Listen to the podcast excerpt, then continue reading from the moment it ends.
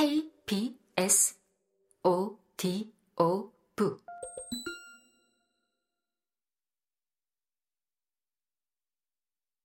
다송역의 정현준이 미술 치료를 받아야 하는 이유는 초등학교 1학년 때 케이크를 먹다가 근세를 목격하고 충격을 받아 트라우마가 생겼기 때문이다. 다송은 계단에서 올라오던 근세를 보고 귀신이라고 생각하는데 그건 그런 사람을 한 번도 본 적이 없기 때문이다. 유치원이든 학교든 가정이든 부유한 환경에서만 자라온 다송이 그때 처음 본 것은 결국 하층 계급이었다.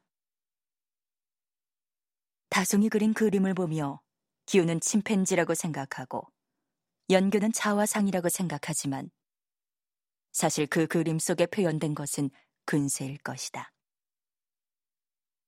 동익가족 중에서 다송이 가장 먼저 기택가족의 냄새를 알아채게 되는 것은 우연이 아니다. 다송은 하층 계급에 가장 익숙하지 않기에 오히려 그 계급의 모습이나 냄새를 가장 먼저 알아챈다.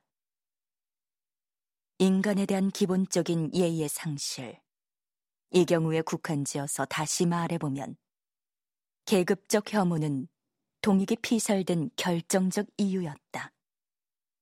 그리고 그 반대편에서의 상층이 경험하는 계급적 트라우마 역시 치유되지 않고 더 한층 악화된 채 반복된다.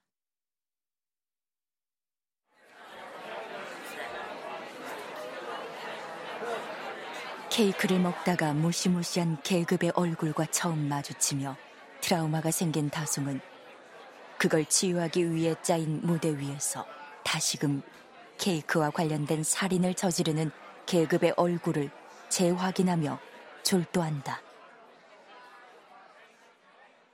이것은 모든 계급의 좌절감을 안기는 드라마인 것이다. 그러니까 상층과 하층 두 계급 사이에 연결되어 있는 듯 보였던 믿음의 벨트 같은 것은 존재하지 않았다. 기생충에서 정말로 불공평한 것은 바로 소통이다.